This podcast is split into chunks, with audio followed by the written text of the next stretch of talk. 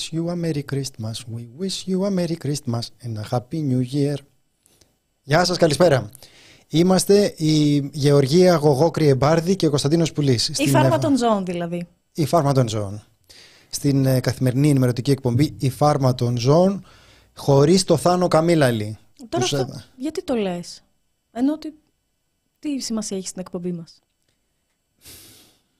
Εγώ είναι μια περίπλοκη διαδικασία το πένθος. Είναι στιγμές που νιώθω ότι έχω προχωρήσει, ότι είμαι έτοιμος να κάνω βήματα μπροστά, να ανοίξω τα φτερά μου και να αφήσω το θάνο πίσω μου και είναι στιγμές που νιώθω ότι τίποτα δεν έχει νόημα χωρίς τον ε, θάνο μου. Αυτή είναι μια από τις στιγμές που δεν με νοιάζει καθόλου. Αυτή, δηλαδή, για να καταλάβεις τώρα, ε, που λες κάθε εκπομπή περνάει και από ένα στάδιο θρήνου. Λοιπόν, τι κάναμε, τίποτα, μωρέ, τίποτα. Η αλήθεια είναι ότι ο άνθρωπος είναι αρκετά καλύτερα. Τον κρατάμε σε μια απόσταση με το σκουπόξυλο. Παρακαλάει να επιστρέψει να εργαστεί. Παρακαλάει. Δηλαδή έρχεται και χτυπάει κουδούνια από κάτω. Θέλω να δουλέψω, θέλω να δουλέψω. Και του λέμε εμείς, φίλε, πρώτα απ' όλα νοιαζόμαστε για σένα, να ξεκουραστείς, να νιώσεις καλά, να αναλάβεις δυνάμεις και επίσης να μας ε, κολλήσεις. Θα να κολλάμε μόνοι μας. Καθαρίζουμε τα κουδούνια μετά. Καθαρίζουμε τα κουδούνια μετά. Την είσοδο, σφουγγαρίζουμε. Τι κάνετε παιδιά, πώς είστε, εδώ τι σας ωραία. λένε. λένε. Λέει, α, τι ωραία, πάλι η γογό. Ο Ζάβαλος με έδωσε χθες ως πτολεμαίδα hater. Δεν το άκουσα. Γιατί ρε παιδιά, πτολεμαίδα τώρα είναι διαμάντη της ε, ελληνικής πολιτιστικής κληρονομιάς. Η αλήθεια είναι ότι έχεις στοχοποιήσει κάποια πράγματα. Την πτολεμαίδα, το κότο μπέικον. Λοιπόν, για το κοτομπέικον θέλω να πω ότι δεν είμαι εγώ ο υπεύθυνος. Το λεμαίδα ίσως να περνάει λίγο για από μένα. Το κοτομπέικον ε, δεν, ε, δεν θέλω να πω τώρα, δεν θέλω να, δεν θέλω να καρφώνω, αλλά τέλος πάντων ας πούμε ότι δεν είναι μόνο δικό μου. Όπα, δύο ευρώ ο Άκης για τη γογό εναντίον του Θάνου. Και ο Χρήστος έβαλε πέντε ευρώ για Τι εμένα. χαμογελάς παιδί μου, γύρνα τα πίσω. για εμένα. Ε, Τη εντάξει. ζωή είναι το κρυεμπάρδι. Απαράδεκτο. Απαράδεκτο Κοίταξε, σχόλιο. σε μια... Δέκα, δύο για το Θάνο, δύο για τον Κωνσταντίνο, δύο για την Γογό, δύο για την Νεκταρία.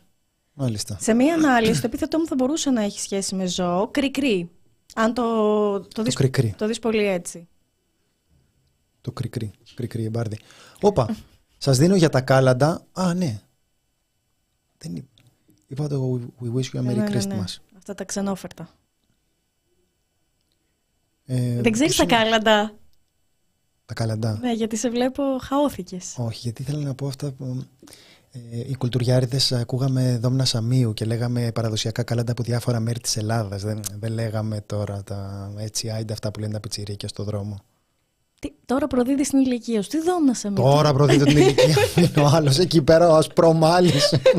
Ξαφνικά πρόδωσε την ηλικία του. Εκεί που είχα περάσει για 20χρονο. Κάτι τέτοια κάνεις. Ε, εγώ, sorry, αλλά σαν το θάνο κάνεις. Τι είναι; Α, σαν το θάνο κανείς λέει. Α, τι; Και είναι και από Κατερίνα, από γυναίκα. Ε, αυτό δεν το Αυτό με περιμέναμε. πείραξε. Αυτό δεν το περιμέναμε, παιδιά. Λοιπόν, ε, θα συζητάμε συνεχώς για τα ζητήματα αυτά του Θάνου. Θα, θα μιλήσουμε πάρα πολύ για, το, για τις σχέσεις. Δηλαδή πώς, ε, πώς κάνουμε τα επόμενα βήματα. Θα έμπαινε η νεκταρία, αλλά τέλος πάντων που να σας λέμε τώρα δεν θα μπει η νεκταρία. Οπότε, Έτσι όπως το λες... Ε... Είναι, σαν, είναι σαν να τσακωθήκαμε. Ναι. Έχει λίγο λεμουδάκι και η νεκταρία. Τι να την κάνω τώρα; Την έχουμε έξω με μάσκα. Ναι. την έχουμε έξω με μάσκα. Τι να κάνουμε. Είσαι έτοιμος για Άι Βασίλης, τα βάφη γκρι. Μας λείπει η μύρλα του. Ο Θάνος. Ο Θάνος Μύρλα για όνομα του Θεού. Μισό τη ζωή μου. Καλησπέρα, καλή εκπομπή. Ορίστε. Αυτά είναι μηνυματάκια. Θάνο γύρνα πίσω ή έστω τηλεφώνημα. Ρε παιδιά, θα μας αφήσετε λίγο. Ιδιωτικοποιούν τα πανεπιστήμια, το καταλαβαίνετε. Μπορείτε να μας αφήσετε να, να μιλήσουμε. Έχετε φαγωθεί εδώ πέρα με τα κουτσομπολιά. Τι; Κάνω μια μικρή παρένθεση. Νομίζω με έχουν πάρει όλοι χαμπάρι και είναι δικός μας αυτός ο ακροατής. Η γογός στολίστηκε γιατί έχει και κοινωνία ώρα πρέσ μετά. ναι, η αλήθεια είναι αυτή. Μετά θα είμαι πιο στολισμένη γιατί θα βάλω κραγιόν. Τώρα ήρθα λίγο. Γιατί; Τι εννοείς; Εμείς τι είμαστε δηλαδή εδώ πέρα και θα το βάλεις μετά το κραγιόν; Κοίταξε, μαζί θα κάνουμε την εκπομπή έτσι κι αλλιώς. Οπότε μία θα είμαι έτσι, μία αλλιώς. Γεια σου, Θάνο. Πού είναι ο Θάνος; Όχι, απλά χαιρετάω μιας και. Ε, τα ιδιωτικά πανεπιστήμια λοιπόν τελειώνεται με τις, ε, με τις καλησπέρες. Αυτή τη φορά θα διακόψω τον ηρμό της ε, σκέψης μου και της ε, ανάλυσής μου να πω καλύτερα δίνω λίγο mm-hmm. στόμφο, πάντα mm-hmm. βοηθάει. Ένα Μόνο... σημαντι... Συγγνώμη, πρέπει να σε διακόψω για ένα σημαντικό σχόλιο. Ναι. Κούκλα εγώ, ευχαριστώ. Συνέχισε. Εντάξει, άξιζε. Α, η Ελένη. Μπράβο, Ελένη, ευχαριστούμε. Ευχαριστούμε, Ελένη. Ευχαριστούμε πάντα, πάντα στην ουσία. δεκαρικά και καλές γιορτές και περαστικά στον ε, Θάνο. Ναι, για λεφτά διακόπτω, δεν με πειράζει. Μην μη, μη με ενοχλείτε με άσχετα. Με λεφτά μπορείτε να, μπορείτε να ενοχλείτε. Θα έχουμε και τα... Επειδή έχουμε λόγω του, της εκπομπής Only Farms έχουμε μια σχέση με αυτόν τον ε, κόσμο θα πούμε τα πορνογραφικά νέα της ε, χρονιάς βγαίνουν σιγά σιγά τα στατιστικά mm-hmm. βγάζει η Pornhub κάθε χρόνο οπότε θα, θα υπάρχει ένα σχετικό αφιέρωμα που νομίζω ότι όλοι το περιμένετε. Μητσοτάκης. Ενισχύουμε τα δημόσια πανεπιστήμια, αλλά ανοίγουμε το δρόμο για τα ιδιωτικά. Λέει ο ε, κακόπιστος και κακοπροαίρετος ε, ε, δημοσιογράφος του Newsroom του The Press Project, ε, γιατί το ανακοινώνουν, έχουν αρχίσει σιγά σιγά και πώς είναι όταν ψάχνεις κάποιον κρύο, κρύο, ζέστη, ζέστη. Όταν πλησιάζουμε, ζέστη, ζέστη. Αυτό. Λοιπόν, ε, αυτή τη στιγμή πλησιάζουμε πάρα πολύ, οπότε είναι έντονος ο, ο λόγος, η δημόσια κουβέντα για τα ιδιωτικά πανεπιστήμια. Είναι μια ιστορική ρύθμιση στην παιδεία, λέει ο Κυριάκος Μητσοτάκης. Πράγματι, το άνοιγμα του δρόμου για την ίδρυση των ιδιωτικών ε, πανεπιστημίων δεν τα λέει έτσι. Δεν τα λέει έτσι. Και η αλήθεια είναι ότι αυτό είναι, είναι χρήσιμο είμαστε και φάρμα των ζώων και όλας ξέρουμε πώς, ε, πώς λειτουργούν αυτά τα, αυτά τα κόλπα. Δηλαδή ότι δεν λες τα πράγματα με το όνομά τους γιατί αλλιώς ε, μπορεί να μην αρέσουν. Καμιλαλίπης. Καμιλαλίπης. Σας λέμε να μας αφήσετε να κάνουμε μια σοβαρή δουλειά. Φαίνεται ότι δεν, ε, δεν θα μπορέσουμε να αγιάσουμε εδώ πέρα. Είναι ιστορική η ρύθμιση στην παιδεία. Ενισχύουμε το δημόσιο πανεπιστήμιο. έτσι ξεκινάει τώρα. Ξεκινά όλο να μιλάει και λέει ενισχύουμε το δημόσιο πανεπιστήμιο. Λες, κάτσε ρε, αυτή δεν είναι η ρύθμιση που φτιάχνατε ιδιωτικά πανεπιστήμια μετά από δεκαετίες κουβέντας και αντίστασης στην Ελλάδα. Και ξεκινάει ο άλλος. Ενισχύουμε το δημόσιο πανεπιστήμιο. Τσάμπα είναι τώρα, ό,τι και να πει. Χαίστηκε. Και διαμορφώνουμε το πλαίσιο για να δημιουργηθούν μη κρατικά πανεπιστήμια. Τι είναι αυτά, αυτά τα μη κρατικά, ρε, τι θα είναι δηλαδή; Μπορείς να τα πεις και με μία λέξη. Πώς; Ιδιωτικά. Άστα. Αλλά άκου τώρα πώς ακούγεται μη κρατικά πανεπιστήμια. Τα μη κρατικά είναι σαν τις αποκρατικοποιήσεις. Ο τόπος μας μπορεί να καταστεί τόπος προσέλκυσης φοιτητών. Μιλάμε, παιδιά, θα γίνει εδώ πέρα τώρα να δεις. Ενώ κάποιοι άλλοι δεν θα φύγουν για πανεπιστήμια του εξωτερικού. Προτεραιότητά μας. Ε; Σίγουρο. Σίγουρο. Είναι όλοι αυτοί που φεύγουν τώρα που θα λένε εδώ έχουμε τόσο καλά πανεπιστήμια. Ήρθε το Harvard στην Αθήνα, θα πάω εγώ στο Harvard. Προτεραιότητά μας είναι πάντα το δημόσιο πανεπιστήμιο. Αυτό το έχουμε Αν δεν είναι το Μητσοτάκι η προτεραιότητα το δημόσιο πανεπιστήμιο, ποιανού θα είναι.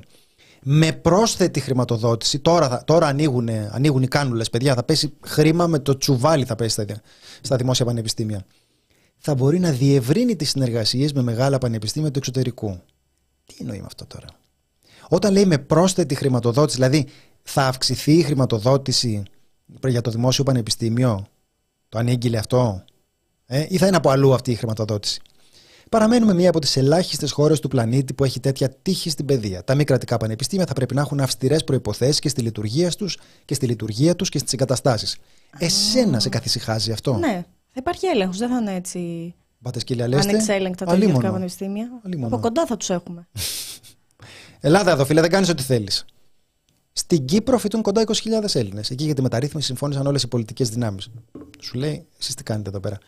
Η αναθεώρηση του άρθρου 16. Πού το θυμήθηκε τώρα το άρθρο 16. Άκου τώρα, πάμε να κάνουμε εμείς ε, το ΜΕ στην παιδεία και ο άλλος πάει και θυμάται τώρα τι έγινε το άρθρο 16 και το, το Σύνταγμα. Λέει, το Σύνταγμα, δεν μπορεί το Σύνταγμα. Θα γίνει με τέτοιο τρόπο που θα ανταποκρίνεται στον 21ο αιώνα επιτέλους. Το δεύτερο θέμα που θα εξετάσουμε είναι η υγεία, εθνικό σύστημα. Για άστα τώρα. Άστα και οπαδική βία και τέτοια. Τέλος πάντων, δεν θέλω να, να μιλήσω για αυτά. Σημασία έχει ότι επιτέλους γίνεται αυτή η ιστορική ρύθμιση για τα μη κρατικά πανεπιστήμια. Αυτό σημαίνει ενίσχυση του δημόσιου πανεπιστημίου. Ορισμός ναι. δηλαδή. Ναι, θυμάστε τώρα που είχαμε εδώ πέρα τον άνθρωπο με τους ε, ερευνητές εκεί πέρα που μας έλεγε τι καλά που πάνε τα πράγματα στην έρευνα. Πώς νομίζετε ότι γίνονται αυτά; Έτσι, άιντε, δημιουργείται τέτοιος ενθουσιασμός στην έρευνα; Ε, αν μπορεί το control να μας δείξει υπάρχει ένα δίφραγκο που έχει βάλει κάποιος... Ε, ο Γιώργος. Φρυγογό. Ευχαριστούμε πολύ. Εγώ πραγματικά αναρωτιέμαι, όταν γράφουν τους λόγους και όλα αυτά, δεν γελάνε. Δηλαδή αυτό πρέπει να είναι κάποια μάζοξη με πατατάκια, κρασί και γέλιο. Δεν, δεν εξηγείται αλλιώς. Δηλαδή πώς το φαντάζονται ακριβώς; Ε, αυτό είναι κάτι που το, το σκέφτομαι και εγώ πολλές φορές. Νομίζω ότι οι πιο ευφυείς γελάνε όσο κατεβαίνουμε στην πυραμίδα την ε, εξελικτική και ε, διανοητική ε, υπάρχει κόσμος που ανήκει σε, σε μια φούσκα ενδοκυβερνητική που αυτά που λένε τα πιστεύουν. Εγώ θεωρώ ότι υπάρχει αυτό το, υπάρχει αυτό το κομμάτι. Δηλαδή υπάρχει ένας, ένας κόσμος που ε, πείθεται. Ο Σπύρος Παπαδόπουλος. Για παράδειγμα. Επίσης, έτσι όπως τα κανάλια, λέω τα κανάλια που είναι ένα μέσο που οι περισσότεροι και μάλιστα οι περισσότεροι ψηφοφόροι παρακολουθούν, ε, ειδήσεις κλπ, το παρουσιάζουν το θέμα τόσο, τόσο ελκυστικά. Ότι έρχεται, έρχεται όντως η ανάπτυξη, ότι έρχονται όντως τα ξένα μεγάλα πανεπιστήμια. Καλά, αυτό σίγουρα. Και επιτέλους, επιτέλους η χώρα μας ανοίγει τις πόρτες. Δεν ξέρω αν ο κόσμος έχει πραγματικά καταλάβει τι σημαίνει αυτό. Επίσης, το είχαμε πει και στην πρώτη εκπομπή που είχαμε κάνει μαζί, ότι δυστυχώ. Θυμάσαι εγώ. Ναι. ναι. Που σε θανώ! Ε, είναι, είναι λίγο πολύπλοκα τα συναισθηματικά μου, ελπίζω να το συνηθίσεις. Να, να εκφράζεσαι πάντως. αυτό είναι το σημαντικό. Ε, εγώ, εγώ φταίω γι' αυτό. Ε. Δεν, δεν άντεξες τόση. Κάλυψε τον κενό χρόνο.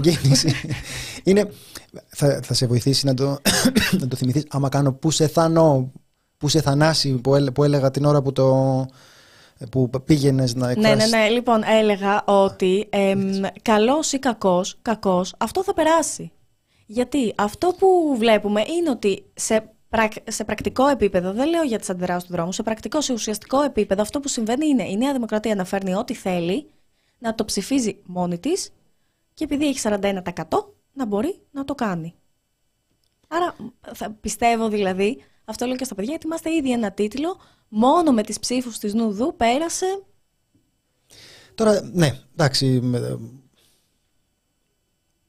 θυμόμαστε ότι τώρα η ιδιωτικοποίηση των πανεπιστημίων επειδή περνάει από το Σύνταγμα και ήθελε αυτή την ε, πολύπλοκη διαδικασία της ε, ενισχυμένης, της αυξημένης ε, πλειοψηφίας είναι, είναι κάτι, αυτός είναι και ο λόγος για τον οποίο έχει καθυστερήσει τόσο πολύ. Ε, γενικά το Σύνταγμα υπάρχει για να προστατεύει μερικές τέτοιες ε, θεμελιώδεις αξίες της ελληνικής κοινωνίας όπως είναι τα προνόμια των εφοπλιστών, η δημόσια εκπαίδευση και άλλα τέτοια. Τέλος πάντων τώρα φαίνεται έχει οριμάσει η, η ελληνική κοινωνία γι' αυτό. Αυτή είναι η άποψη της πλειοψηφίας των Ελλήνων, ρε παιδιά. Ε, δεν είναι απίθανο αυτό. Δεν είναι απίθανο. Δεν, ε, δεν ξέρω, δεν έχω πρόχειρη έρευνα δηλαδή. Μάλλον δεν θα την εμπιστευόμουν κιόλας. Αλλά αν μου έλεγε κανείς ότι σε αυτό υπάρχει ισχυρή κοινωνική συνένεση, εντάξει, δεν, δεν, θα, μου έκανε, δεν θα μου έκανε εντύπωση. Και επίσης, ναι, συμφωνώ, ούτε με δεν θα μου έκανε εντύπωση. Υπάρχει αυτό το να στείλω το παιδί μου κάπου καλύτερα. Οπότε όταν έχεις ε, και σου έχουν βασικά πλάσει το μυαλό ε, πιστεύοντας πραγματικά ότι το ιδιωτικό πανεπιστήμιο, το ιδιωτικό σχολείο είναι κάτι καλύτερο, προφανώς λες για το παιδί μου, ωραία, να, μια ευκαιρία. Μας γράφετε στο chat ότι έχουμε 9.000 Κύπριους ε, φοιτητές ε, στην Ελλάδα που έρχονται για το δημόσιο πανεπιστήμιο. Ε, αυτοί εντάξει, θα έρθουν για το, για το ιδιωτικό που θα είναι και καλύτερο. Αυτό είναι, ε, αυτό είναι σίγουρο. Είναι από τα πράγματα που τα λες και πιάνουν αμέσως. Λες, παιδιά, το πανεπιστήμιο, σκεφτείτε πώς είναι τώρα. Τώρα είναι έτσι με κάτι δημόσιους υπαλλήλους οι οποίοι έχουν τα ποδάρια σταυροπόδι, κάθονται και περιμένουν να πέσει ο μισθός. Σκέψου τώρα πώς θα εκτιναχθεί η ποιότητα όταν βάλεις τον, ε, τον ανταγωνισμό της ιδιωτικής οικονομίας. Μιλάμε τώρα, αυτό είναι το μυστικό για τη βελτίωση του επίπεδου της ε, παιδείας. Μίλησε ο κύριος ε, Μαρινάκης, ο Παύλος. Έτσι, σε... θα τα διευκρινίζουμε αυτά. Ναι, στο Action 24 και είπε πάλι, θα, θα μου επιτρέψετε την ε, συγκίνηση, ε, σήμερα είναι μια πάρα πολύ σημαντική συνεδρίαση του Υπουργικού Συμβουλίου. Σε λίγες ώρες, αυτό σκέψει τώρα τι suspense δημιουργεί, δηλαδή τι κορύφωση. Δηλαδή, όταν το πει τώρα ο Πιαρακάκη θα γίνει χαμός. Σε λίγες ώρες, ο Κυριάκος Πιαρακάκης θα παρουσιάσει κάτι που μετά από πολλά χρόνια έχει σοβαρές πιθανότητες να γίνει πραγματικότητα. Έχει σοβαρές πιθανότητες, λέει. Το λέω γιατί όλα στη συνέχεια πρέπει να ψηφίζονται. Είναι ένα πρώτο πολύ σημαντικό βήμα. Το επόμενο θα είναι η αναθεώρηση του άρθρου 16. Αυτό που θα επιδιώξουμε είναι η ίδρυση με διακρατικές συμφωνίες ιδιωτικών πανεπιστημίων με πολύ συγκεκριμένα κριτήρια και νομική ανάλυση. Θεσμικά σωστό είναι να τα παρουσιάσει ο ίδιος Υπουργός ως απόφυτος δημοσίου πανεπιστημίου. Αυτό τι μας το λέει για καλό δηλαδή; Δεν θα έπρεπε να ντρέπεται τώρα που έχει βγάλει δημόσιο πανεπιστήμιο. Πού πας με τα δημόσια πανεπιστήμια, ρε φίλε; Άσε μα, μιλάνε όλοι τώρα, μιλάνε για αυτοί που έχουν βγει από δημόσια πανεπιστήμια. Ω απόφυτος, λέει, με δημόσιο πανεπιστήμιο, θα σας πω ότι οι παρεμβάσεις αυτού του νομοσχεδίου είναι κέρυες και για πολλά χρόνια τις ζητούν τα δημόσια πανεπιστήμια. Νομοσχέδιο που επικεντρώνεται στην περαιτέρω αναβάθμιση του δημοσίου πανεπιστημίου. Εδώ κοροϊδευόμαστε μέσα στα μούτρα μας κανονικότατα, δίνοντας πολύ περισσότερες ελευθερίες και εξυγχρονίζοντάς το. Ε, και λέει, ε, ασχολήθηκε ο ίδιος με την πολιτική, γιατί σε ενδιαφέρει να μάθεις ε, τι έκανε τον ε, Παύλο Μαρινάκη να ασχοληθεί με την πολιτική. Δεν θες; Ε, βέβαια, αφού σου είπα από πού ξεκίνησε. Ακριβώς. Και να που κατέληξε, κατάντησε τι θέλει ο καθένας. Λοιπόν, ε, έφτασε, παιδιά, λέει, να, δεν μπορούσε να μην ασχοληθεί με την πολιτική. Ασχολήθηκε με την πολιτική, δεν μπορούσε να κατανοήσει γιατί η Ελλάδα είναι η τελευταία χώρα της Ευρώπης που η ιδεολειψία ενός πολύ συγκεκριμένου πολιτικού χώρου, της αριστεράς κεντροαριστεράς, απαγορεύεις σε έναν άνθρωπο αν θέλει να επιλέξει να σπουδάσει σε ένα μη κρατικό πανεπιστήμιο με πάρα πολύ αυστηρά κριτήρια. Καταλάβατε, γι' αυτό ασχολήθηκε με την πολιτική. Πώς γίνεται, πώς γίνεται αυτό το πράγμα, η ιδεολογική ηγεμονία της αριστεράς, πώς γίνεται; Ε, θα ασχοληθώ με την πολιτική. Έχει κι άλλο, δηλαδή μετά λέει αν το κατάλαβε. Μήπως το κατάλαβε. Μάλλον όχι, γιατί θα είχε, θα είχε εγκαταλείψει, θα έκανε κάποια άλλη δουλειά. Προφανώς ε, Τότε πίστευα ότι είχαμε χάσει αυτή τη μάχη γιατί θέλαμε αυξημένη πλειοψηφία. Εν τέλει φαίνεται ότι μετά από πολλά χρόνια καμία μάχη δεν είναι χαμένη. Μόνο αυτή που δεν δει. Τι είπες τώρα, ρε φίλε; Εκτός από τη μάχη του την επανάσταση του 21. χάσαμε. Τη 21 τη χάσαμε πολύ, πολύ καιρό μετά, είναι άλλο. Και άκου τώρα, παιδιά, αν θέλετε, σταματήστε λίγο να γράφετε στο chat. Όσοι σφουγγαρίζετε, σταματήστε το σφουγγάρισμα. Όσοι ε, πλένετε πιάτα, σταματήστε το πλήσιμο πιάτων. Όσοι δίνετε ε, κάποια προσοχή ή κλεφτές ματιές στο αφεντικό και στη δουλειά σας, ακούστε λίγο. Καμία μάχη δεν είναι χαμένη, μόνο αυτή που δεν δίνεις ποτέ. Παύλος Μαρινάκης.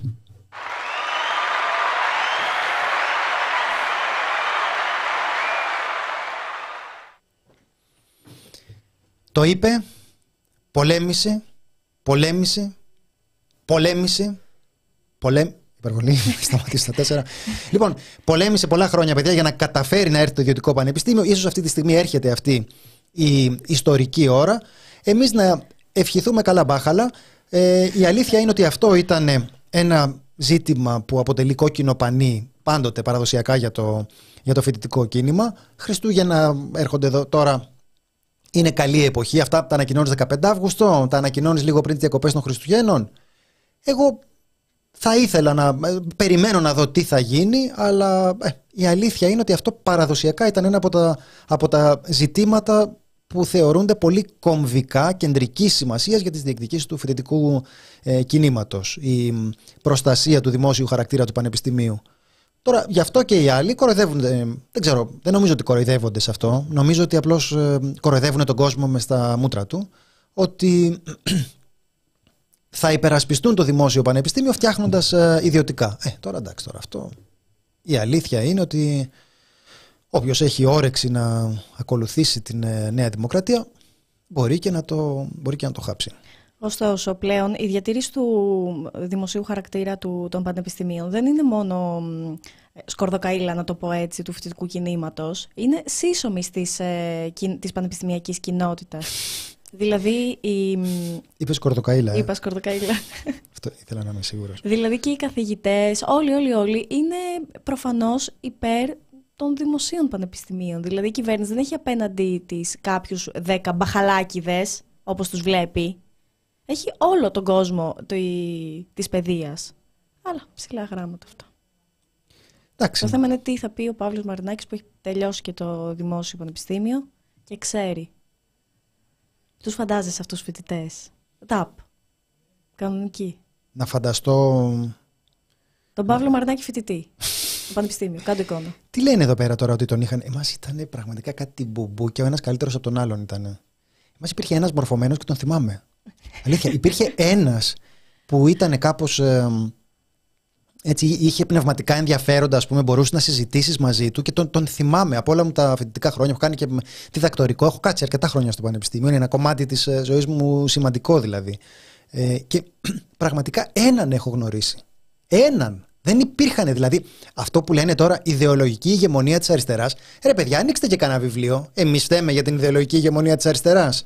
Τι να κάνουμε, χρειάζεται που και που να ξέρεις που είναι η βιβλιοθήκη, να έχεις περάσει έξω από ένα βιβλιοπωλείο επίσης. Δεν γίνεται. Μόνο με τα μπαρ και τη Μύκονο και τις ε, τις εκδρομές. Δεν γίνεται ιδεολογική ηγεμονία με τις εκδρομές. Ρωτήστε και εμάς που ήμασταν εκεί πέρα, είχαμε λιώσει τις καρέκλες. Σας βλέπαμε να πηγαίνετε στη, στη Μύκονο στις εκδρομές και λέγαμε Αχ, ωραία να καλοπερνάς στη Μύκονο, αλλά πρέπει να διαβάσω κι άλλο Αλτουσέρ. Και να σκημένο το κεφάλι εκεί πέρα με τον Αλτουσέρ. Έτσι μάλιστα. Είναι βέβαια λίγο ψέμα αυτό που λες, γιατί και αυτοί διάβαζαν. Δεν έχει Μύκονος, δεν έχουν τα μαγαζιά καταλόγους. Τι θα διαλέξεις να πάρεις, έτσι, γουρούν στο σακί; Τι, να ξέρεις να διαβάζει για να, να παράγει. Πα... Ναι, ρε παιδί. Ε, μέχρι εκεί εντάξει. Κοιτάς τον κατάλογο, snacks, drinks, soft drinks. Έχει, έχει, έχει πραγματάκι. Τις τιμές φαντάζομαι δεν θα, τους, δεν θα τις κοιτούσαν. Ε, Εν τω μεταξύ, μέσα σε, σε αυτή την ανακοίνωση που έκανε ο Πρωθυπουργός, έλεγε και για την υγεία μετά. Θα την περιποιηθεί και αυτή. Εμείς ασχοληθήκαμε τώρα με αυτό. Απλά είδα πριν ένα σχόλιο ενός φίλου μας, ο οποίος είχε μια περιπέτεια στο νοσοκομείο. Τι περίεργο. Μα, να βρω μόνο το σχόλιο. Α, ορίστε. ορίστε. Χτες πέρασα στο νοσοκομείο με COVID και ουρολίμωξη. Πάνω από 12 ώρες. Για να εξεταστώ πλήρως. Γιατί υπήρχε μόνο ένας ουρολόγος σε όλη την εφημερία. Και έτρεχε. Ε, Μην ανησυχείς, θα ναι. τα φτιάξεις τώρα ο Κυριάκος Μητσοτάκης. Ναι. Ο Κυριάκος Μητσοτάκης στην ίδια δήλωση αναφέρει ότι αύξησε την ε, αμοιβή για τις ε, υπερορίες. Οπότε εντάξει, όλα καλά. Και συνεπώς θα πρέπει να είμαστε ευχαριστημένοι. Αφήστε τους ελιτισμούς της αριστεράς. Γιατί ρε παιδιά να αφήσουμε τον ελιτισμό της αριστεράς; Μην κοιτάτε τώρα, μην κοιτάτε μετά που κυβέρνησε ο ΣΥΡΙΖΑ. Εμείς τότε δεν τα ξέραμε αυτά. Δεν είχαμε, μόνο τα βιβλία μας είχαμε. Είχαν οι άλλοι εκεί πέρα, είχαν τη Μύκονο, είχαν τους μηχανισμούς, είχαν αυτά, υπουργούς, τέτοια. Καταλάβατε και εμείς είχαμε ναι, ναι, αλλά εγώ, καταλάβατε και αυτή ήταν η, η πηγή της περηφάνειας μας. Έτσι μάλιστα. Χτίσει ιδεολογική ηγεμονία. Δεν, ε, δεν έχεις μετά να αφηγηθείς. Ωραία, φίλε, πήγα, έκανα. Δεν, ε, εμάς η ζωή μας ήταν τίποτα, τίποτα. Να πάμε στη βιβλιοθήκη, βάζαμε τα γυαλάκια, βγάζαμε τα γυαλάκια. Βάζαμε τα γυαλάκια, βγάλαμε τα γυαλάκια. Έφτιαχνε η μαμά πορτοκαλάδα εκεί πέρα για να διαβάζουμε. Κατάλαβες; Αυτό. Ωραία. Τώρα που τελείωσε αυτή η προσωπική σου αφήγηση, να ρωτήσω κάτι, τώρα το σκέφτομαι. Είναι ψηλό άσχετο βέβαια, σχετικό με τα βιβλία. Ποιο είναι το βιβλίο που έχεις διαβάσει τις πιο πολλές φορές, Δεν το κάνω αυτό. Ωραία. Μια φορά και τέλος. Ε, τι; Δεν το κάνω. Τον Άμλετ.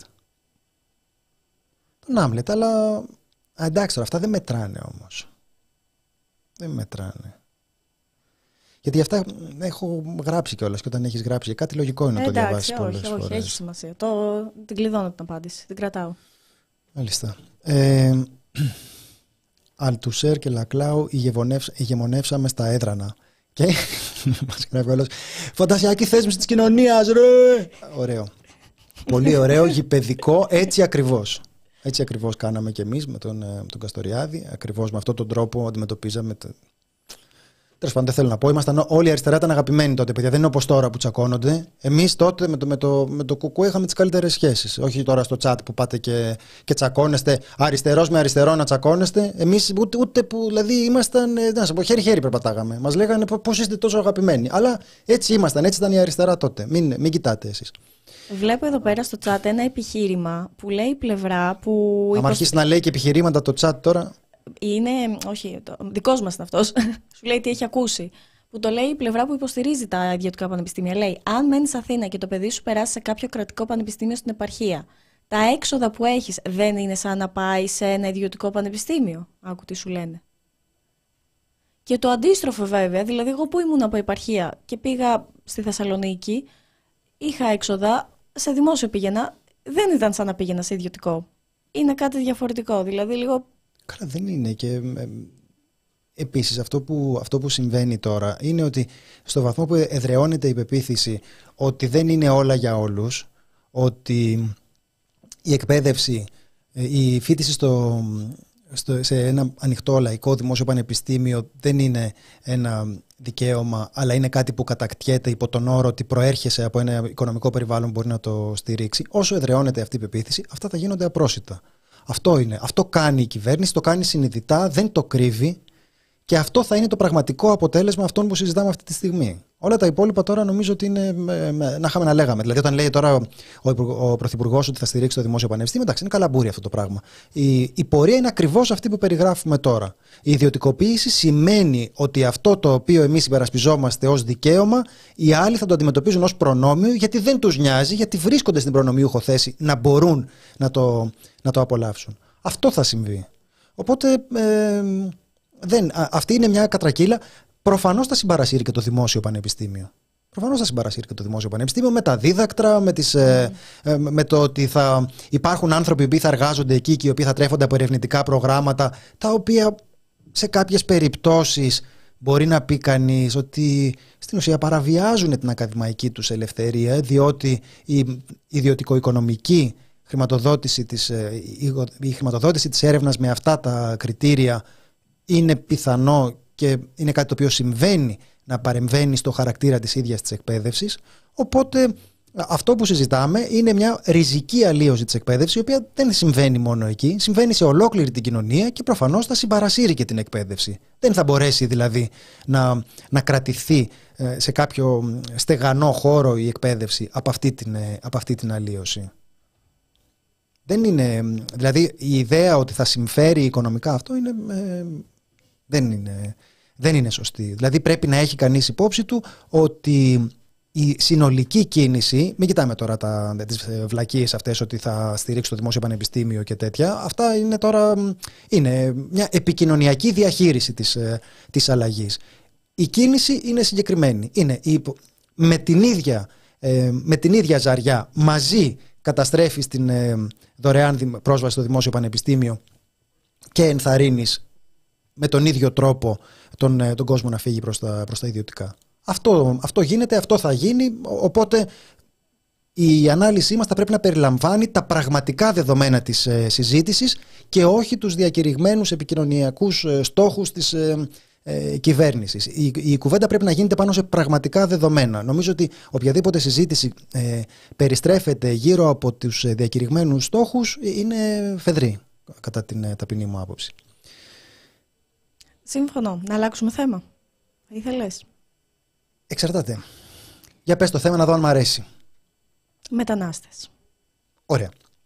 Το κρατάμε; Λοιπόν, ε, μ' αρέσει. Ωραία. Ε, θα ήθελα να κάνουμε μια μικρή διακοπή για να επιστρέψουμε με τον, ε, με τον καλεσμένο που έχουμε για, την, ε, για το δεύτερο κομμάτι αυτό με μια συνέντευξη. Οπότε μικρή μικρή διακοπή και να συνδεθούμε με τον καλεσμένο και επιστρέφουμε.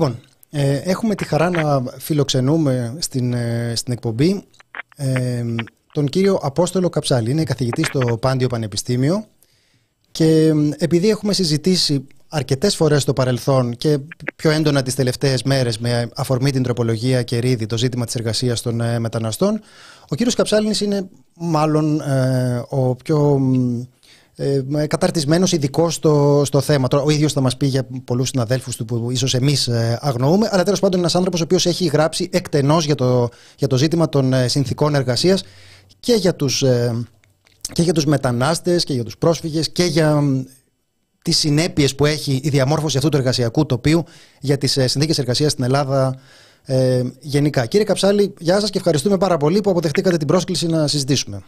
Καλησπέρα και εγώ ευχαριστώ πολύ. Ε, μας έκανε πολύ εντύπωση αυτές τις ε, μέρες καθώς παρακολουθούσαμε τη Νέα Δημοκρατία να εξηγεί την ε, τροπολογία αυτή να ακούμε επιχειρήματα πάρα πολύ ε, πρωτοποριακά θα έλεγε κανείς επιχειρήματα που δεν μπορούσαμε ποτέ να φανταστούμε όπως ότι είναι καλύτερα να δουλεύουν ασφαλισμένοι εργαζόμενοι από ότι να, από ότι να αμείβονται με, σε συνθήκες μαύρης εργασίας απροστάτευτοι στην Ελλάδα της ε, Μανολάδας. Ε, ακούσαμε δηλαδή πράγματα τα οποία μπορώ να πω ότι θα, θα έπρεπε να είναι η αυτονόητη αφετηρία της συζήτησης για τις ε, ε, εργασιακές σχέσεις αλλά η κυβέρνηση τα εμφάνισε ξαφνικά σε συνθήκες προφανώς πίεσης από ένα κομμάτι του επιχειρηματικού κόσμου προκειμένου να έρθουν εδώ πέρα περισσότεροι εργαζόμενοι. Ε, Οπότε θα ήθελα να ξεκινήσουμε με ένα σχόλιο από το, για το εντελώς επικαιρικό ζήτημα και σιγά σιγά να πάμε στην, ε, στη συνολική εικόνα που ξέρω ότι την έχετε πάρα πολύ τεκμηριωμένα. Ναι, ε, Θέλω μόνο, να, μόνο να προσέξουμε το κομμάτι αυτό που κουνιέται δημιουργεί θόρυβο από το, από το hands free. Ναι, οπότε... το φαντάστηκα. Ναι, να το κατάω λίγο κάπως σταθερά. Μπράβο, ναι. Έτσι, ναι. Ε, έχουμε μια έκφραση στα τρίκαλα. Ε, θα πούν και αλήθεια ε, στο τέλος. Ε, και αν μου επιτρέψει λίγο να, να, να, να χαρακτολογήσω και εγώ, έχει ο καιρός και ο Κυρίδη και ο Κερίδης και ο Άδωνη γυρίσματα. Ε, πραγματικά διαβάζοντας κανείς το QA, γιατί πλέον έχουμε καταργήσει και τις εταιρείε εκθέσεις στα, στα νομοθετήματα στην Ελλάδα, από το QA, εν πάση περιπτώσει, των 17 ερωτήσεων στο site του Υπουργείου, θα έλεγε κανείς ότι η, η κυβέρνηση έρχεται να υιοθετήσει ως δικαιολογητική βάση όλα τα επιχειρήματα που έχουμε εμείς οι ακραίοι εξτρεμιστές, τα τεχνικά στοιχεία από το 2007.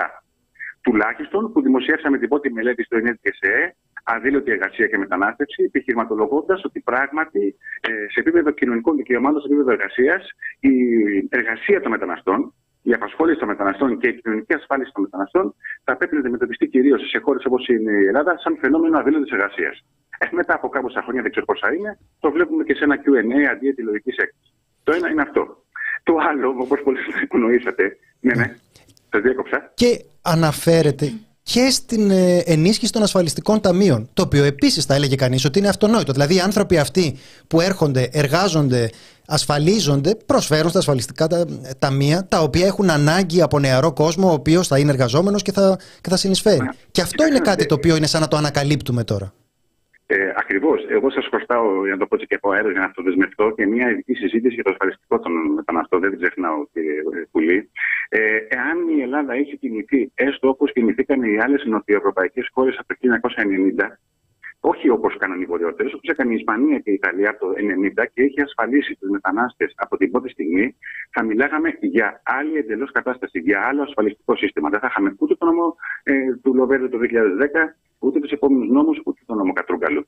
Έχει ε, τελεστεί ένα ε, έγκλημα σε βάρος των ταμείων της κοινωνικής ασφάλισης και των ίδιων των ανθρώπων από το 1991, ένα διαχρονικό έγκλημα, το οποίο, όπως πολύ σωστά είπατε, και αυτό συμπεριλαμβάνεται στην ιδεολογική έκθεση. Αλλά θυμηθήκαμε την αδίλωτη εργασία, θυμηθήκαμε το ασφαλιστικό, θυμηθήκαμε τα, ε, ε, ε, τα, τα ωφέλη που μπορεί να έχει η μετανάστευση στην Ελλάδα μετά από πάρα πολλά χρόνια, ακριβώς για να ικανοποιήσουμε ή να παραστήσουμε, θα το τονίσω αυτό, ή, θα παρα, ή να παρασχίσουμε ότι ικανοποιούμε τις ανάγκες των εργοδοτών.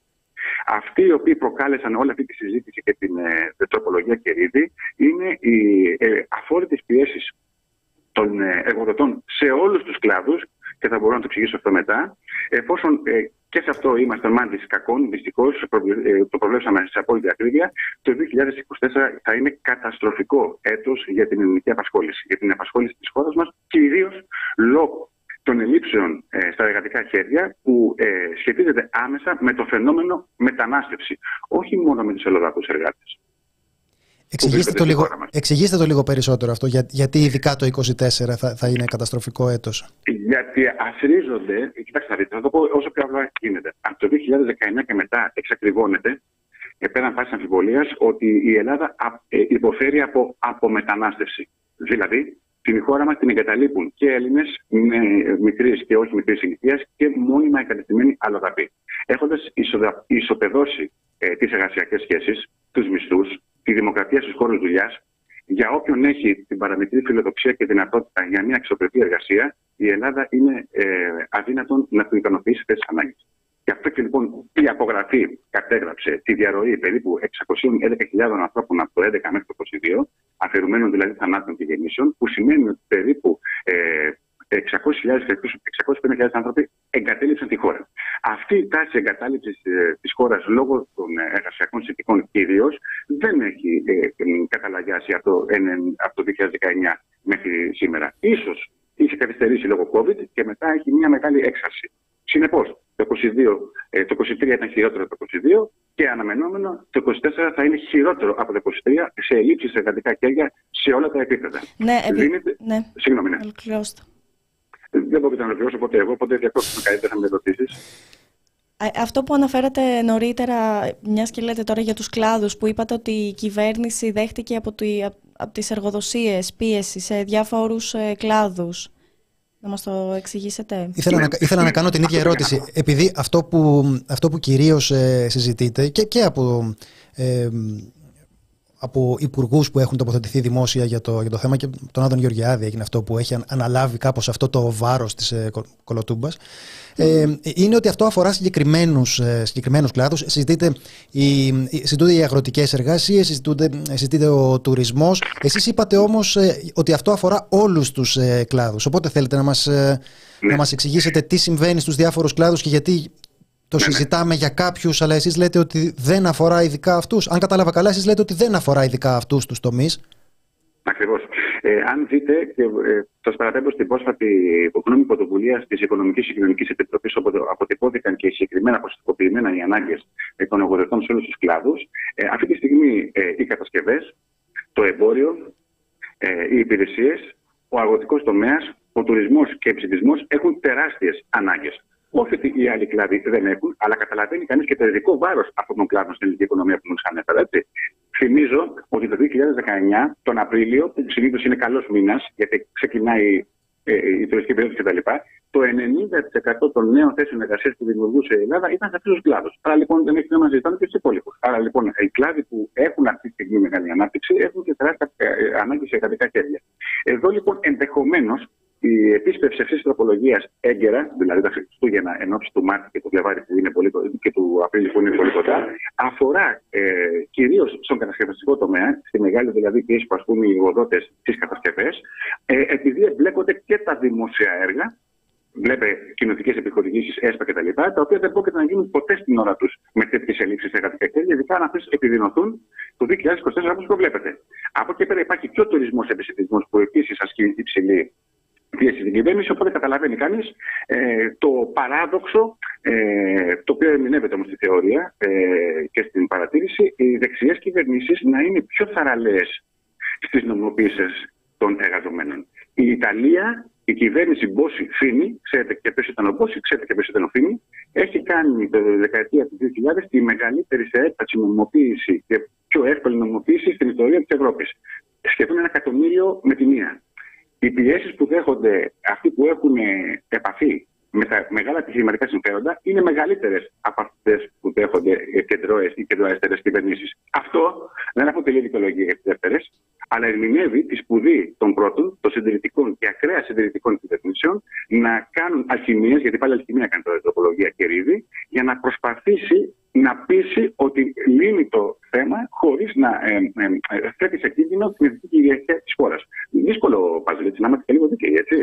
Εγώ αυτό, που... Ναι, απέξω, ε. ναι, εγώ αυτό που καταλαβαίνω είναι ότι χρειάζεται μια πολύ λεπτή ισορροπία. Δηλαδή, ο, είδα τον Υπουργό να προσπαθεί οπωσδήποτε να προσβάλλει τους ε, μετανάστες προκειμένου να διατηρήσει κάπως την αξιοπρέπειά του απέναντι στο ακροδεξιό κοινό που τον, που τον πιέζει, να επαναλαμβάνει, να ηρωνεύεται την κριτική στη λέξη λαθρομετανάστευση και όλα αυτά τα οποία αντιλαμβάνομαι ότι έχουν κυρίως ε, ε, ε, ρητορική αξία μπροστά σε μια πραγματικότητα η οποία άλλαξε. Δηλαδή έρχεται κάποια στιγμή κατά την οποία λέει ότι θυμάστε που σας λέγαμε ότι αυτούς δεν πρέπει να τους φέρουμε ότι αυτοί οι άνθρωποι κάνουν κακό στην οικονομία, κλέβουν δουλειές. Ε, πρέπει να πω ότι ναι, δεν ναι. κάνουν κακό, δεν κλέβουν δουλειές.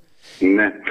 Να, να τολμήσω κάτι γιατί, ε, παρακινδυνευμένο. Ε, αν δεν υπήρχε ο Σαμαράς ε, αυτές τις μέρες στο κοινοβούλιο, θα έπρεπε να τον εφεύρουμε. Δεν λέω ότι ο άνθρωπος δεν είναι αμυγός υποδεξιός. Δεν θέλω να θίξω την, ε, τον υπερπατριωτισμό του, του Σαμαρά. Προς Θεού, όχι εγώ. Αλλά νομίζω ότι εδώ παίχτηκε ένα έτσι θέατρο αυτό που παλιά στις ε, συλλήψεις ε, στον δρόμο λέγαμε ο καλός και ο κακός μπάτσος. Ε, δημιουργήθηκε λοιπόν η ναι. ανάγκη, δεν ξέρω να καταλαβαίνετε τι λέω, ναι. θα το εξηγήσω λίγο. Νομίζω ότι δημιουργήθηκε η ανάγκη να ακουστεί και η εθνική αφήγηση. Ε, προκειμένου να περάσει αυτή η ε, τροπολογία χωρίς να προκαλέσει στη βάση τον, του κόμματος της Νέας Δημοκρατίας, στο ακραία συντηρητικό ε, ακροατήριο και ψηφοφόρο της Νέας Δημοκρατίας. Άρα λοιπόν, αν δεν ήταν ο Σαμαράς που ήταν ο καλύτερος, κάποιος έπρεπε να πάρει και το ζήτημα το εθνικό. Γιατί; Για να το απαλύνει μετά κάποιος άλλος ως αντίλογο και να πει ότι εντάξει, το καταλαβαίνουμε, εξαιρείσαι κιόλα εσύ ειδικά από τη διαδικασία ε, της κομματικής πειθαρχία, ακούστηκαν τα εθνικά επιχειρήματα και τα ανακουφίσαμε. Οπότε, παιδιά, πάμε, ε, δεν κινδυνεύουμε ε, από τους ε, νεοσεχόμενου μετανάστες, τους έχουμε ανάγκη, θα προστατεύσουμε και την αδίλωτη εργασία. Οπότε, πολύ σωστά ο κύριος Σαμαράς βάζει αυτά τα ζητήματα, αλλά δεν κινδυνεύουμε. Δεν του θύμισε κανείς αυτά που έκανε ο Σαμαράς το 2014. Ο Σαμαράς το 2014 έκανε κρυφή νομιμοποίηση. Γιατί προσέφεραν οι εργαζόμενοι μετανάστες που είχαν χάσει τις άδειες διαμονής λόγω της κρίσης στα πολιτικά και διοικητικά δικαστήρια, άρχισαν να πληρώνουν αποζημιώσεις στο ελληνικό κράτος και τα αφεντικά και για να μην συνεχιστεί αυτό, πρόσφερε τότε τη δυνατότητα να παραιτηθεί από τα δικόγραφα αν ήσουν μετανάστη και να μην δικαιωθεί στα δικαστήρια και σου έδωσε άδεια διαμονής. Ξέχασε κάποιος να το θυμίσει στο Σαμαρά αυτό το, ότι το έκανε το 2014 ο Σαμαράς. Είναι πολύ ενδιαφέρον. Κύριο... Ναι, ναι, συνεχίστε. Να θυμίσω και κάτι άλλο για τον κύριο ε, Σαμαρά, ε, ακόμη πιο ενδιαφέρον. Ε, πατάμε πάνω στη δικιά του ρύθμιση επίσης το 2014 για την διευκόλυνση της πρόσβασης ε, στην άδεια διαμονής για εξαιρετικούς λόγους. Τι κάνει τώρα η κυβέρνηση, προσέξτε, ε, πατάει πάνω στην ιδέα του Σαμαρά το 2014, απλά κάνει την 7 ετία, 3 ετία και μάλιστα την κάνει πιο συντηρητική από το Σαμαρά τη συζήτηση αυτή, γιατί ο Σαμαράς εκείνη την κατεξαίρεση διαδικασία δεν την είχε συνδέσει με το πρόσωπο του εργοδότη όπως κάνει τώρα ο Κερίδης. Δηλαδή, ε, ο, ο Σαμαράς εν ολίγης, ήταν πιο προοδευτικός επί της ουσίας της ορθοπολογία αυτής από ότι ο Κυρίδη τώρα. Ε, εντάξει, να μην τρελαθούμε κιόλας. Είμαστε σε κάποια ηλικία έτσι. Ε, έχω, την, ε, έχω την εντύπωση, παρακολουθώντας το ερασιτεχνικά, όχι όπως ε, εσείς, αλλά έχω την, έχω την εντύπωση ότι οι αντιφάσεις αυτές προκύπτουν από το ότι υπάρχει μια ρητορική η οποία δεν ανταποκρίνεται στην πραγματικότητα.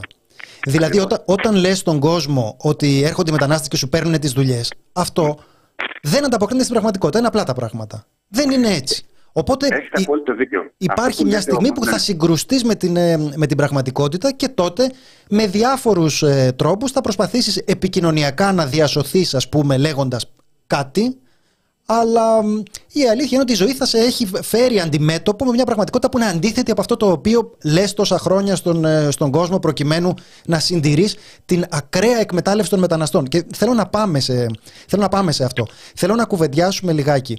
Ε, Μας το γράψαν στα σχόλια ως ε, σύνθημα ότι ο ρατσισμός ε, μειώνει τα μεροκάματα. Αλλά θέλω να κουβεντιάσουμε λίγο. Είναι δύο πτυχές. Η μία αφορά το ποιοι είναι αυτοί που έρχονται. Είδα το. Είχαμε ε, κάποια στιγμή μια συμφωνία, αν δεν κάνω λάθος, για 15.000 εργαζόμενους από τον Μπαγκλαντές. Λοιπόν, το Μπαγκλαντές δεν ακούγεται καλά. Δεν, δεν ηχεί καλά ως χώρα προορισμού για τον, για τον Έλληνα συντηρητικό ψηφοφόρο.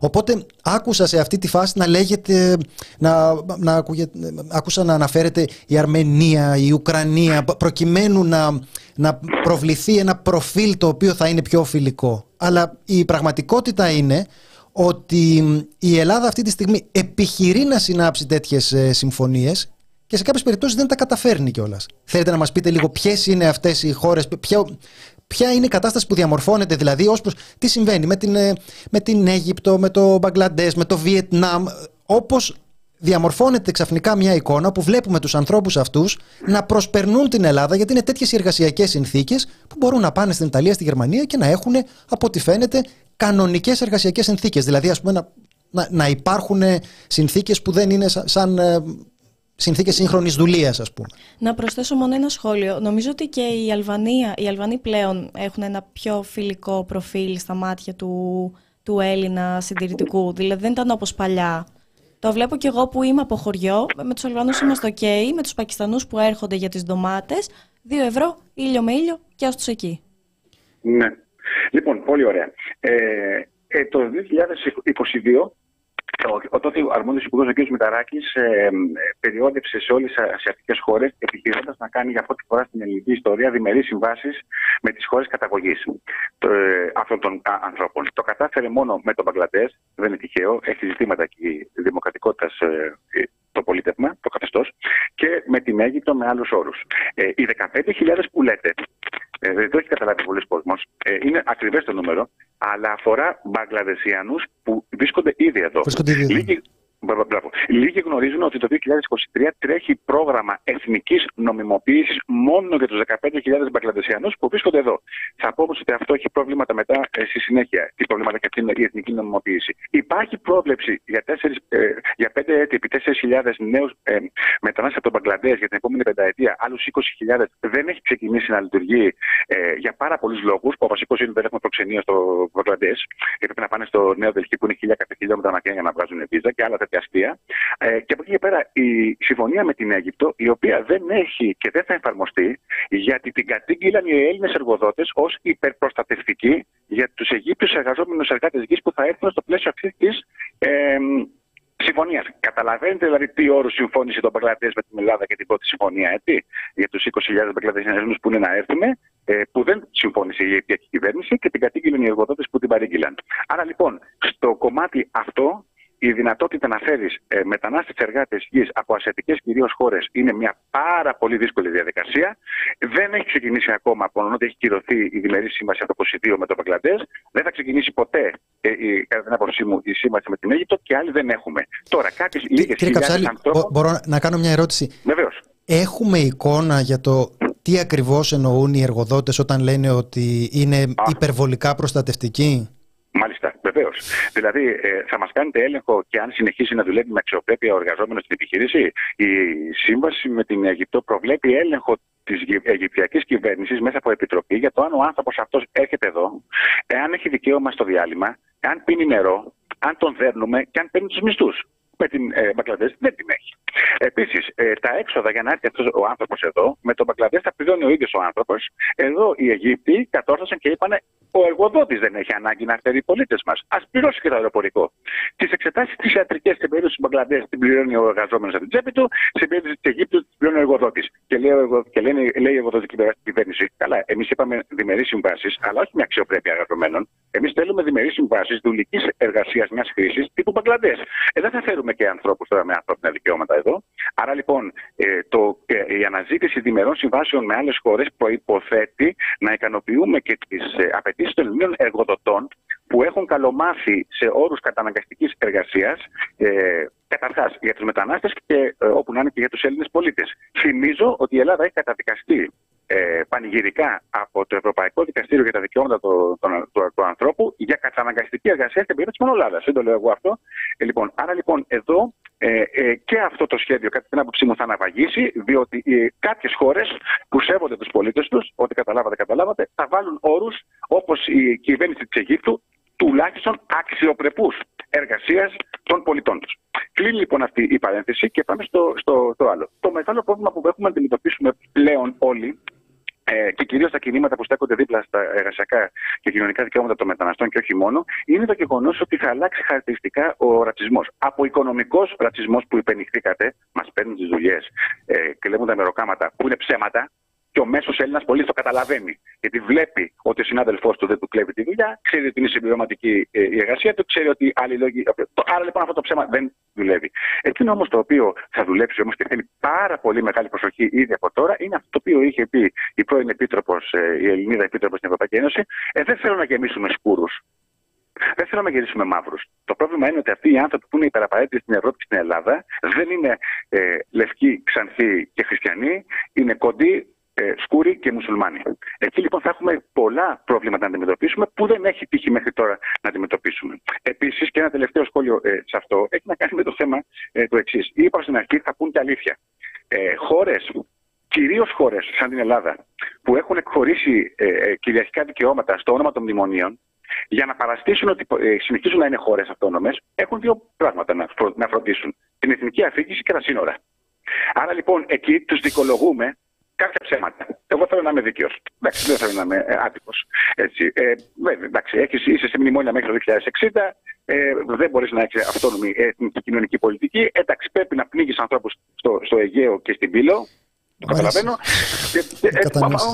δεν, υπάρχει κάτι άλλο. Δεν έχει μείνει τίποτα άλλο. Να τσακώνεσαι για το αν η σημαία, ε, έστω και συμβολικούς λόγους, ε, δεν μπορεί να αλλάξει χρώμα, έστω και για μία μέρα, να γίνει λίγο ροζ για να δείξουμε ένα άλλο πρόβλημα. Πρέπει λοιπόν να σταθείς στην εθνική αφήγηση, ε, στο, στην, στην εθνική υπερηφάνεια και στα σύνορα. Ε, εντάξει.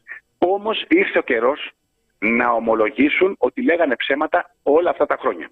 Αυτό είναι μια μοναδική συγκυρία για μας τα αντιεθνικά ακραία στοιχεία, ειρωνικά το λέω, να πάρουμε πίσω ε, σημαντικές κατακτήσεις που έχουμε απολέσει στο όνομα των μνημονίων από το 2010. Είναι μια πρωτοφανώς θετική ε, συγκυρία να πατήσουμε πάνω στην κατά τα άλλα θετική σε κάποια πράγματα.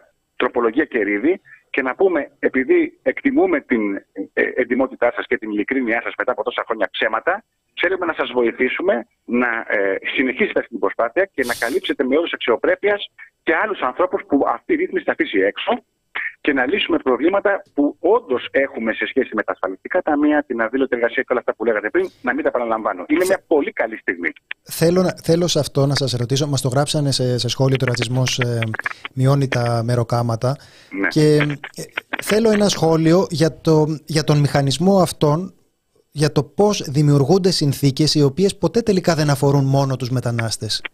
Υπάρχει δηλαδή ένα πλαίσιο εργασίας στο οποίο κανονικοποιείται η απάνθρωπη εκμετάλλευση δεν είναι, δεν είναι απλώς παράνομη, είναι, είναι κάτι το οποίο ξεπερνά τα όρια μιας παραβίασης της εργατικής νομοθεσίας. Δηλαδή όταν συζητάμε τώρα για τη Μανολάδα συζητάμε για συνθήκες ε, βαρβαρότητας ε, εκεί πέρα. Οπότε θα, ήθελα ένα σχόλιο για το πώς, ε, πώς αυτό συνδέεται με τις ε, συνθήκες εργασίας γενικά. Το 2008 στο κατηλημένο Πολυτεχνείο δίναμε μια αντίστοιχη συνέντευξη με ένα συνάδελφο, τον Πέδρο Ιλμόν, στα γαλλικά, σε ένα γαλλικό κανάλι.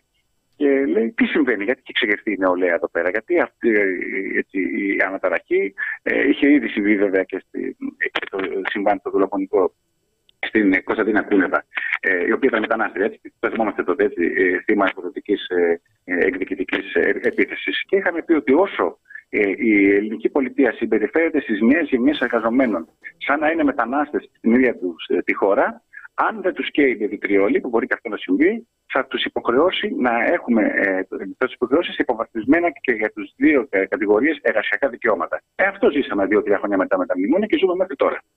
Τι σημαίνει αυτό, Ότι όταν μπορούμε και δοκιμάζουμε στους πλέον ευάλωτους κάποιες ακραίες μορφές ευελιξίας στην απασχόληση, αυτό γενικεύεται αργά ή γρήγορα. Και μπορούμε να μιλάμε για ώρες με πολλά πολλά παραδείγματα. Μόνο να πω το εξής. Εργόσιμο. Ένα μέσο ε, θεσμικής εισφοροδιαφυγής. Το εργόσιμο αρχικά θεσπίστηκε το 2010 για να μπορούν να κλέβουν ένσημα και εργοδοτικές φορές οι εργοδότες σε δύο κλάδους ε, μαζικής απασχόλησης μεταναστών και μεταναστριών. Δηλαδή για εργάτες γης πρώτον και δεύτερον για οικιακές μισθωτούς δεύτερον. Και τώρα, αυτή τη στιγμή, βρισκόμαστε ένα βήμα πριν από τη γενίκευση του εργοσύμου, ακόμα και στη σκληρή ε, βαριά βιομηχανία εντός αγωγικών του τουρισμού και του επισητισμού.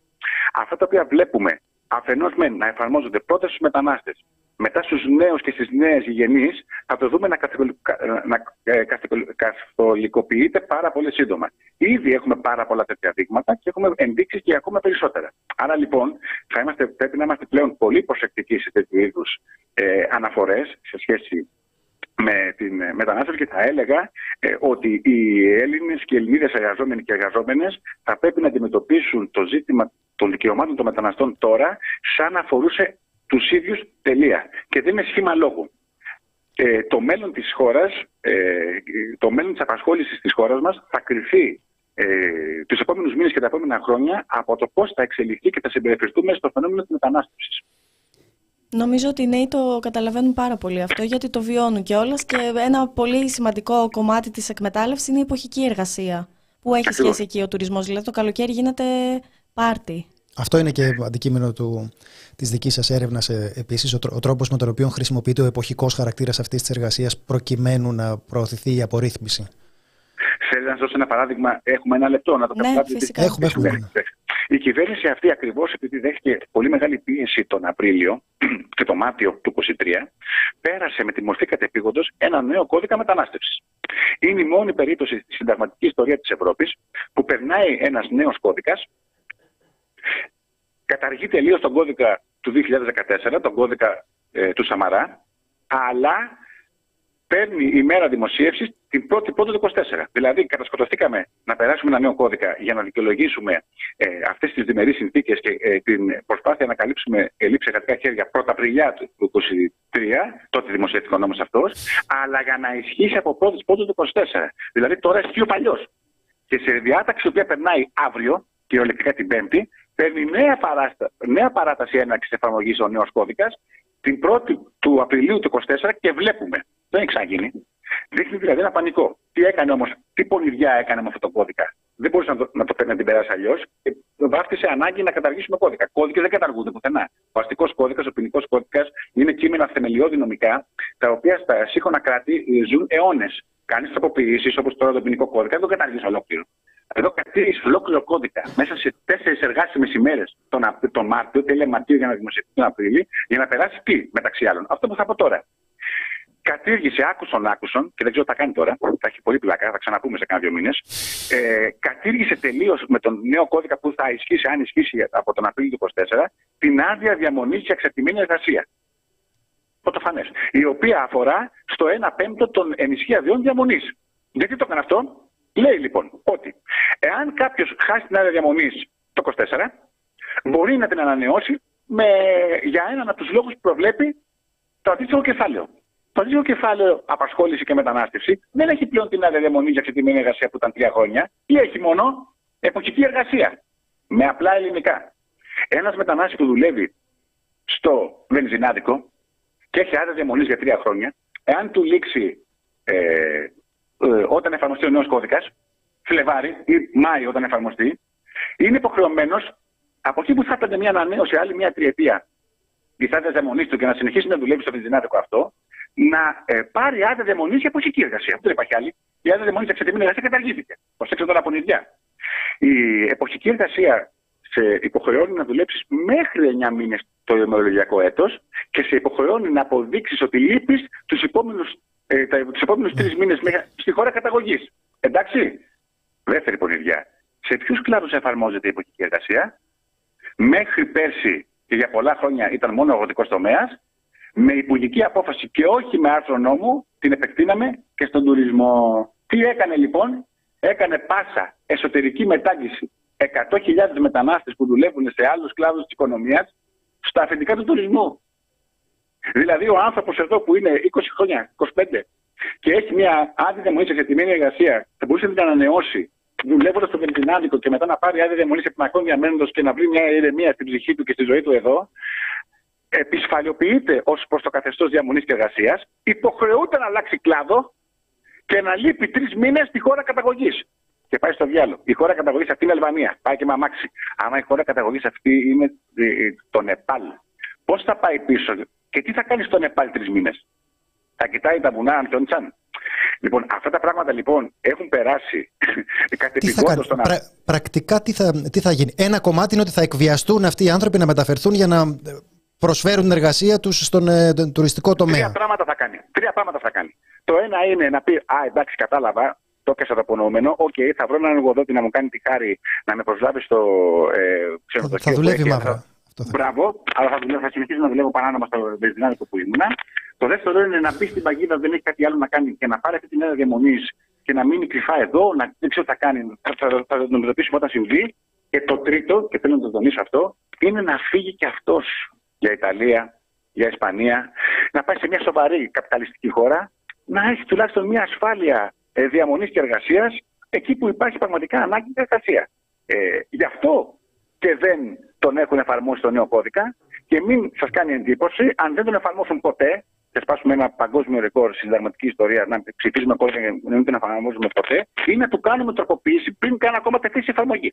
Δηλαδή δεν μπορεί αυτό το πράγμα να, να λειτουργήσει. Καταλαβαίνετε δηλαδή τις παλινοδίες, καταλαβαίνετε δηλαδή τη δυσκολία και, τη, και, και το αδιέξοδο στο οποίο βρίσκεται αυτή τη στιγμή η κυβέρνηση και ο επιχειρηματικός κόσμος. Γι' αυτό θα συνεχίσω να λέω ακούραστα, είναι πολύ θετική η συγκυρία για τα, για τα κινήματα, εάν καταλάβουν λίγο τι, τι παίζεται. Θέλω πριν να κλείσουμε να ζητήσω ένα σχόλιο σας για ένα θέμα το οποίο έχουμε συζητήσει και, και παλιότερα.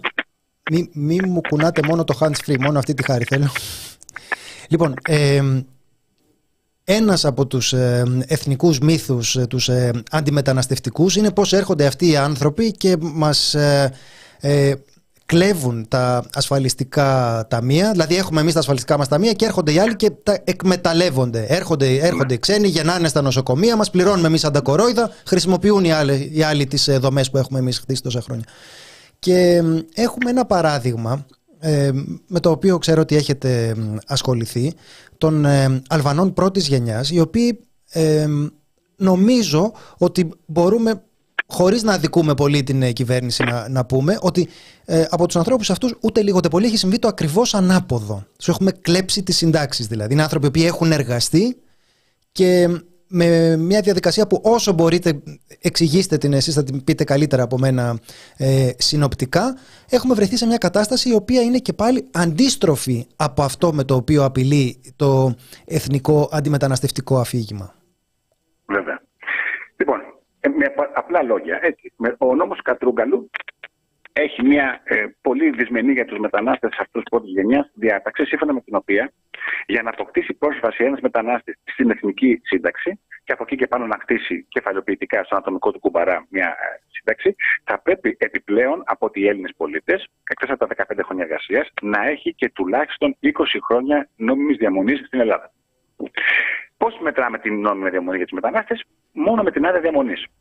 Δώσαμε στους ε, ε μετανάστες αυτούς, όπως έκανε η Ισπανία, Ιταλία και η Πορτογαλία, άδεια διαμονής το 1991 και το 1990. Όχι. Πότε τους δώσαμε; Το 2001-2002. Δηλαδή, η πρώτη εντεκαετία της ζωής τους εδώ ασφαλιστικά είναι μηδέν. Και θα πει κανείς, δεν πειράζει. Ε, δεν πειράζει. Μετανάστες είναι, δεν μπορεί να έχουν κοιτάει ίδια δικαιώματα με τους γηγενεί. Πειράζει. Πειράζει γιατί έχει και άλλη παράγραφος στη διάταξη του νόμου Κατρούγκαλου. Λέει λοιπόν ότι για τα χρόνια που δεν έχουν νόμιμη διαμονή στη χώρα, τρώνε πέναλτι ένα τεσσαρακοστό επί της εθνικής σύνταξης. Που σημαίνει τι; Εάν λοιπόν εσύ έχεις 22 χρόνια στην Ελλάδα όταν έρθει η ώρα να πάρεις σύνταξη, δεν θα πάρεις 384 ευρώ που είναι η εθνική σύνταξη. Πώς θα πάρεις, περίπου το μισό. Πηγαίνει κόσμος στα γκισέ των ασφαλιστικών ταμείων μετά από ένα μαρτυρικό βίο 67 χρονών και βλέπει ότι η σύνταξη που θα πάρει, αν πάρει, αν, παίρνει, αν δικαιούται, γιατί δεν μπορεί να πάρει καθόλου, αν πάρει είναι της τάξης των 250, 300 και 400 ευρώ. Μπορούν να ζήσουν στα με αυτό το πράγμα. Εδώ λοιπόν έχει ε, συμβεί ένα έγκλημα σε βάρος των ταμείων της κοινωνικής ασφάλισης και μια ληστρική κλοπή ασφαλιστικών δικαιωμάτων αντίον αυτών των ανθρώπων που τους ποινικοποιείς επειδή δεν τους έδωσες τη δυνατότητα να νομοποιηθούν. Εγώ θα έλεγα σε μια ακραία αφήγηση ότι αν μπορούσε να βγάλει άδεια δαιμονής και δεν την έβγαλε, να του βάλουμε με ένα μικρό έτσι πρόστιμο. Δεν, δεν το υποστηρίζω. Μπορώ να το καταλάβω, να το συζητήσω λογικά. Να του, να, να, να του αφαιρείς το δικαίωμα να συνυπολογίσει αυτά τα χρόνια που τα έχει δουλέψει επειδή δεν του έδωσες εσύ άδεια διαμονή, επειδή δεν πρόβλεψες να έχει άδεια διαμονή. Εδώ λοιπόν. Και μετά σημαίνει... να, να θέτεις ως προπόθεση κάτι το οποίο δεν του παρήχες. Και να το, και να το κάνεις εσύ ο ίδιος αυτό το πράγμα. Και να το τιμωρήσει κιόλας που δεν το έκανε. Ναι. Να το τιμωρήσει κιόλας που δεν το έκανες. Να το αφαιρείς το δικαίωμα και ποσά και χρήματα. Εδώ λοιπόν βρισκόμαστε από στη στιγμή τεράστια κοινωνική βόμβα. Αυτό έχει γίνει επίτηδες. Εγώ είμαι βέβαιος ότι πλέον έχει γίνει επίτηδες γιατί το κράτος έχει συνέχεια. Δεξιά, ακροδεξιά, αριστερή και το αριστερή η κυβέρνηση, το κράτος έχει συνέχεια. Εδώ θέλουμε να μειώσουμε δαπάνες προς τη συντάξη των μεταναστών. Με αυτόν τον τρόπο τους μειώσαμε τα χρήματα που θα έπρεπε να παίρνουν οι ίδιοι. Αν τους ε, τις ε, κλέψουμε, είναι ένας τρόπος πολύ δραστικός για να μειωθούν οι δαπάνες. Ε... Ακριβώς. Πάρα πολύ. Είδατε, άμα έχεις όρεξη, πώς δεν λύσει. Εδώ λοιπόν δίνεις λοιπόν τη χώρα τα χρήματα σε συντάξεις από τους ανθρώπους και κάνεις κάτι άλλο ακόμα έτσι. Επειδή ε, εμείς νομίζουμε ότι δεν τα μελετούν αυτά τα ζητήματα, αλλά τα μελετούν, ε, ε, ε, μπροστά στη δημογραφική γύρανση και στα προβλήματα των ελλείψεων σε εργατικά χέρια που έρχονται, τους εγκλωβίζεις στην απασχόληση, εγκλωβίζει, εξασφαλίζει εργατικά χέρια σε, στην περίοδο ανάγκης μέχρι τελικής πτώσεως κυριολεκτικά. Δηλαδή, τι θέλω να πω αυτό και το λέω ανοιχτά. Ε, ο άνθρωπος αυτός 67 ετών με 250-300 ευρώ σύνταξη μπορεί να ζήσει; Όχι. Τι θα κάνει, κύριε Βουλή, κύριε Κρεμπάρδη, θα συνεχίσει να δουλεύει. Εκεί λοιπόν που 67 χρονών θα έβγαινε από την αγορά εργασίας να πάει να ξεκουραστεί, θα τον έχουμε διαθέσιμο προς εργασία και με αυτόν τον έμεσο τρόπο θα καλύψουμε μέρος των ελλείψεων σε εργατικά χέρια μέχρι κυριολεκτικά να πεθάνει. Αν ζήσει 80 χρονών, έχουμε άλλα 13 χρόνια εξασφαλισμένα ε, ε προσφοράς εργασίας, γιατί δεν μπορεί να πάει η Αλβανία, δεν έχει σύνταξη από εκεί. Ε, ε, θα μείνει εδώ αναγκαστικά, αλλά δεν μπορεί να ζήσει με αυτήν. Τι θα κάνει, θα δουλεύει μαύρα έτσι, και θα μπορεί να επιμηκύνει το εργασιακό του βίο. Βλέπετε ότι όταν υπάρχει έτσι, γνώση και διάθεση, έχουν λύσεις και για τα δημόσια οικονομικά, να δίνουμε λιγότερες συντάξεις και για να εξασφαλίσουμε εργατικά χέρια. Πολύ σημαντικές προκλήσεις. Εγώ έχω υποσχεθεί και το ξαναλέω αυτό να κάνουμε ειδική εκπομπή για αυτό το θέμα. Είναι τεράστιο, είναι κοινωνική βόμβα. Έτσι. Ε, αυτό θα ταράξει την κοινωνική συνοχή και όχι το χρώμα, η γλώσσα, ο πολιτισμός αυτών των ανθρώπων που έχουν ενσωματωθεί ε, πλήρως στην ελληνική κοινωνία, καλύτερα και από εμάς, νομίζω, ε, σε μερικές περιπτώσεις. Κύριε Καψάλη, σας ευχαριστούμε πάρα πολύ, για αυτή, Την, ε, για αυτή την κουβέντα. Θέλω μόνο, αν υπάρχει κάτι που εσείς θέλετε να προσθέσετε, που νιώθετε ότι δεν το, δεν το ρωτήσαμε, αλλά το θεωρείτε κρίσιμο και δεν θα θέλατε να το παραλείψουμε. Ε, ναι, θα ήθελα να τονίσω το εξής. Έχω κακά, κακά νέα προς την εργοδοτική πλευρά. Αυτή η, η τροπολογία κερίδη, ναι, μεν είναι ομολογία ψεμάτων, ναι, είναι ένα πρώτο αυτονόητο βήμα, έστω και αργά, έστω και με μεγάλη δυσκολία, αλλά δεν θα λύσει το πρόβλημα για το οποίο ε, γεννήθηκε αυτή η τροπολογία κερίδη. Ε, αυτή τη στιγμή, και τελειώνω με μία φράση, το μεγάλο πρόβλημα της χώρας, πέρα από τη δημογραφική γύρινση, είναι και από μετανάστευση. Το είχα πει. Χρειάζονται κίνητρα σοβαρά, σοβαρές συνθήκες εργασίας, αξιοπρεπείς, ασφαλείς, καλή μισθή, συλλογικές συμβάσεις, μια άλλη αγορά εργασίας, μια άλλη κοινωνική πολιτική. Για να σταματήσει ο κόσμος να εγκαταλείπει τη χώρα. Αυτή η ρύθμιση κερίδη, θα λέγαμε από τα 6-7 κίνητρα που θα έπρεπε να έχουν οι Έλληνες και οι μετανάστες για να μείνουν στη χώρα, ψιλοτακτοποιεί το ένα. Τι γίνεται με τα υπόλοιπα κίνητρα, με τις πολιτικές στέγασης που είναι στα ύψητα ενίκεια, με, τις, με την πολιτική ίση μεταχείρισης, ε, ε, κοινωνικής ένταξης, στέγασης, παιδιά, εκπαίδευση, ε, μισθή, ασφαλιστικό σύστημα. Αυτό που λέγαμε πριν, αν τα ακούσει κάποιος που είναι 45 ετών αυτή την κουβέντα που κάναμε τώρα και πάει και ψάξει λίγο αύριο το πρωί τα ένσημά του και καταλάβει ότι θα πάρει σύνταξη εξωπρέπεια στην Ελλάδα, θα φύγει, κύριε, κύριε Πουλή. Θα πει: Θα πάω στην Ιταλία να πάρω σύνταξη. Γιατί στην Ελλάδα δεν θα πάρω. Δεν είναι αντικείμενο αυτό να μείνει στη χώρα. Άρα λοιπόν, απευθύνομαι προς τους εργοδότες. Και έχουν πετύχει μια μικρή νίκη. Η κυβέρνηση ξεβρακώθηκε για να τους αντιμετωπίσει κάποια από τα πολύ σημαντικά ζητήματα. Αλλά θα πρέπει ε, να ε, ξέρουν ότι δεν θα λυθούν τα προβλήματά τους. Η Ελλάδα θα συνεχίσει να αιμορραγεί, δεν θα, έχει, ε, δεν θα έχουν τα εργατικά χέρια τα οποία ε, σκοπεύουν να έχουν και αν η κυβέρνηση ε, δεν ε, το κάνει από ιδεολειψία, ας είναι αυτοί λίγα και πιο πονηροί και ας αυξήσουν αυτά τα μεροκάματα μόνοι τους, μπας και αναχαιτήσουν αυτή τη, ε, τη διαρροή. Ηρωνικά το λέω βέβαια, αλλά να καταλάβουν, να καταλάβουν και αυτοί το τι τους περιμένει. Θέλω πολύ να κλείσω, να με βάζετε στον πειρασμό. Αν έχετε ένα λεπτό ακόμα να σας κάνω μια, μια, μια ερώτηση. Ωραία, εντάξει. Λοιπόν, ε, θυμάμαι είχαμε χρησιμοποιήσει και στην ανασκόπηση κάποια στιγμή την ε, δήλωση του ε, Προέδρου Biden που είναι άλλο πολύ ριζοσπαστικό στοιχείο που είχε, ακραίο, ακραίο, και αυτό. ακραίο στοιχείο που είχε απαντήσει στο τωρινό αδιέξοδο των εργοδοτών που λένε τι γίνεται δεν βρίσκω, δεν βρίσκω εργαζόμενους και είχε πει ο, ο Biden με ε, υψηλό κομμουνιστικό θράσος pay them more. Πληρώστε τους, ε, πληρώστε τους κι άλλο. Πληρώστε, πληρώστε παραπάνω εδώ θέλω να ρωτήσω ε, φαίνεται ότι δεν είναι επαρκής η πίεση. Δηλαδή φαίνεται ότι, εντάξει, εγώ το ξέρω ότι δεν αυτορυθμίζεται η αγορά, το έχω καταλάβει, δεν είμαι από αυτούς. Αλλά φαίνεται ότι η πίεση προς τον εργοδοτικό κόσμο δεν είναι αρκετή, διότι διαφορετικά, πραγματικά το πιστεύω και εγώ, ότι θα, θα πιέζονταν να αυξήσουν τους μισθούς. Αυτό που λείπει δηλαδή αυτή τη στιγμή, αντιλαμβάνομαι, είναι η πραγματική κινηματική, συνδικαλιστική, πολιτική πίεση προς την εργοδοτική πλευρά.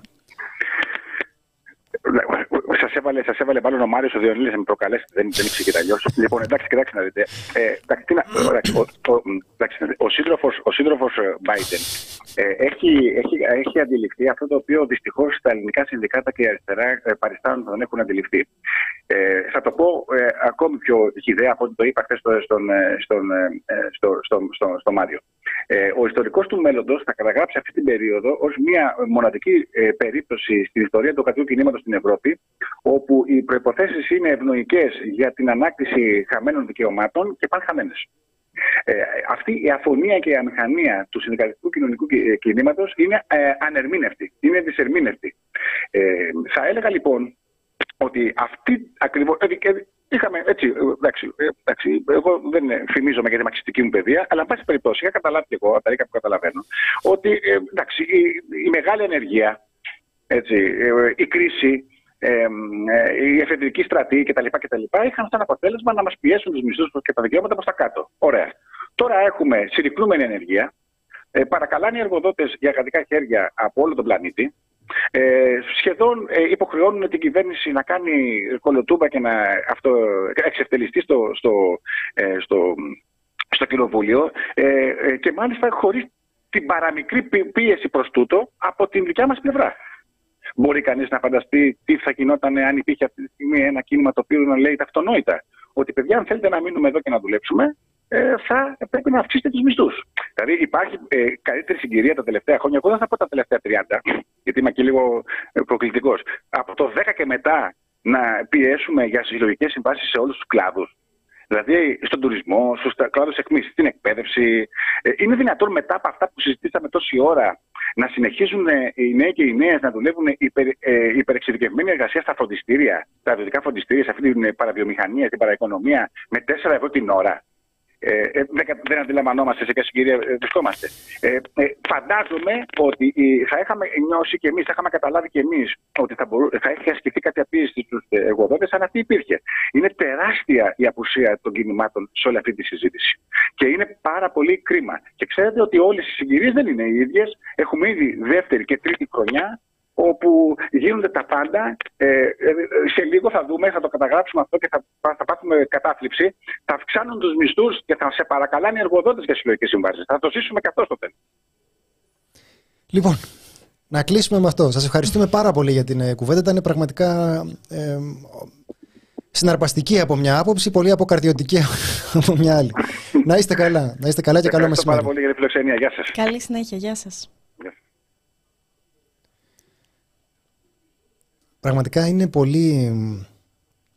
ε, Είναι, είναι τρομερό αυτό που, αυτό που περιέγραψες στο τέλος. Δηλαδή, ότι έχουμε φτάσει στο σημείο να αναφερόμαστε, εμείς το κάνουμε ηρωνικά πάντα, να αναφερόμαστε στις δηλώσεις των ε, πολιτικών μας αντιπάλων και να περιγράφουμε ένα τοπίο στο οποίο ακόμη και αυτοί υποχρεώνονται να παραδεχτούν πράγματα τα οποία μέχρι χθες θεωρούσαν εξ- εξωφρενικά και όλος ο δικός μας κόσμος να λείπει.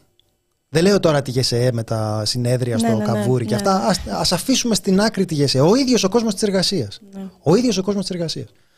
Μάλιστα. Λοιπόν, Καλά, τρομα- εγώ έχω ε, τρομερή συζήτηση. Είναι αυτό και με τους Αλβανούς, το τι εκμετάλλευση υφίστανται αυτοί οι άνθρωποι από τη στιγμή που έρχονται μέχρι τη στιγμή που θα πεθάνουν είναι τρομερό. Και αυτό με τη σύμβαση με την Αίγυπτο και πώς το Μπαγκλαντές λέει, όπα παιδιά, πολύ, πολλά δικαιώματα εκεί, πολύ, πολύ τους χαϊδεύετε. Τρομερό. και, και η υπόθεση του Σαμαρά έχει ενδιαφέρον Ναι. γιατί Μμμ. ο, ο Σαμαράς έχω, έχω αυτή την εικόνα για το Σαμαρά αυτό, αυτό πιστεύω δηλαδή για τον, ε, για το Σαμαρά ότι είναι ένας άνθρωπος ο οποίος κάνει καριέρα πάνω σε αυτά τα θέματα λέγοντας τα ανάποδα από αυτά που καταλαβαίνουμε και εκείνος, και εκείνος τα καταλαβαίνει μια χαρά δεν έχει, δεν έχει σημασία έτσι κι αλλιώς τώρα ένα μεγάλο κομμάτι είναι ρητορική στο κενό είναι ε, πυροτεχνήματα Λοιπόν, ευχαριστούμε πάρα πολύ για την, ε, για την υπομονή σας. Κρατήσαμε παραπάνω σήμερα, αλλά νομίζω ότι ήταν ε, εξαιρετικά ενδιαφέρουσα η κουβέντα. Να είστε καλά, καλό μεσημέρι. Ευχαριστούμε, Απόστολε, για την, ε, για την ενίσχυση. Θα τα πούμε αύριο. Θα τα πούμε, μάλλον έτσι φαίνεται. Α, όχι, Έτσι πώς θα πάει το είμαι. πράγμα. Όχι. Γεια σας. Ευχαριστούμε πολύ και σήμερα με υποδεχτήκατε, οπότε εγώ θα ευχαριστώ κάθε φορά. Να είστε καλά. Γεια Καλό σας. μεσημέρι.